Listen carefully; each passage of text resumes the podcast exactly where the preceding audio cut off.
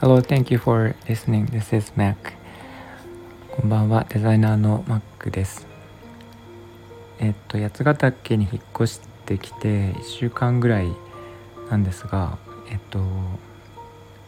たまたま夜にあの運転する機会がありましてちょっと、えいつもと違う道を通ったんですけど、まあ、夜中だったんですがその時に、えー、初めて野生の鹿を見まして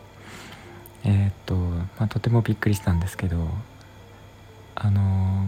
ー、すごいこう、まあ、鹿なので大きいんですよね背が高くて。で遠くにあの、まあ、ライト当てると目の位置目がこうピカって光るんですけど目の位置がすごい高くて何かなと思ったら、まあ、近づいたら鹿だったんですがえっ、となんかこの辺りには普通に鹿がいるそうで、えーと、鹿とかリスとか、えーと、たまにイノシシが出たりという話も聞いてます。えっ、とそれでなんか鹿私はラッキーだなと思ったんですけど見てラッキーだなと思ったんですけど日本では、まあ、ちょっと調べたところなんか鹿は神の使いってされていたりとかうんとなんか勝利の象徴としてあの鎧兜につけた武将がいたりとかあと中国では財産のシンボルだったりヨーロッパでは魔除けだったりとかなんか結構いい意味があってえっ、ー、とこれはラッキーなのかなと思ってますが。なんかこの辺にはもう当たり前のようにいるそうなのでえ、ー、とこれからきっとたくさんお目にかかる機会はあるのかなと思ってます。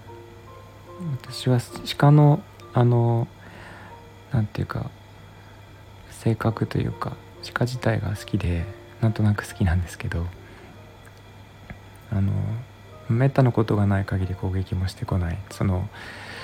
えっとまあ縄縄張りとかねかそういうので争ったりはあると思うんですけどなんかそういう温厚な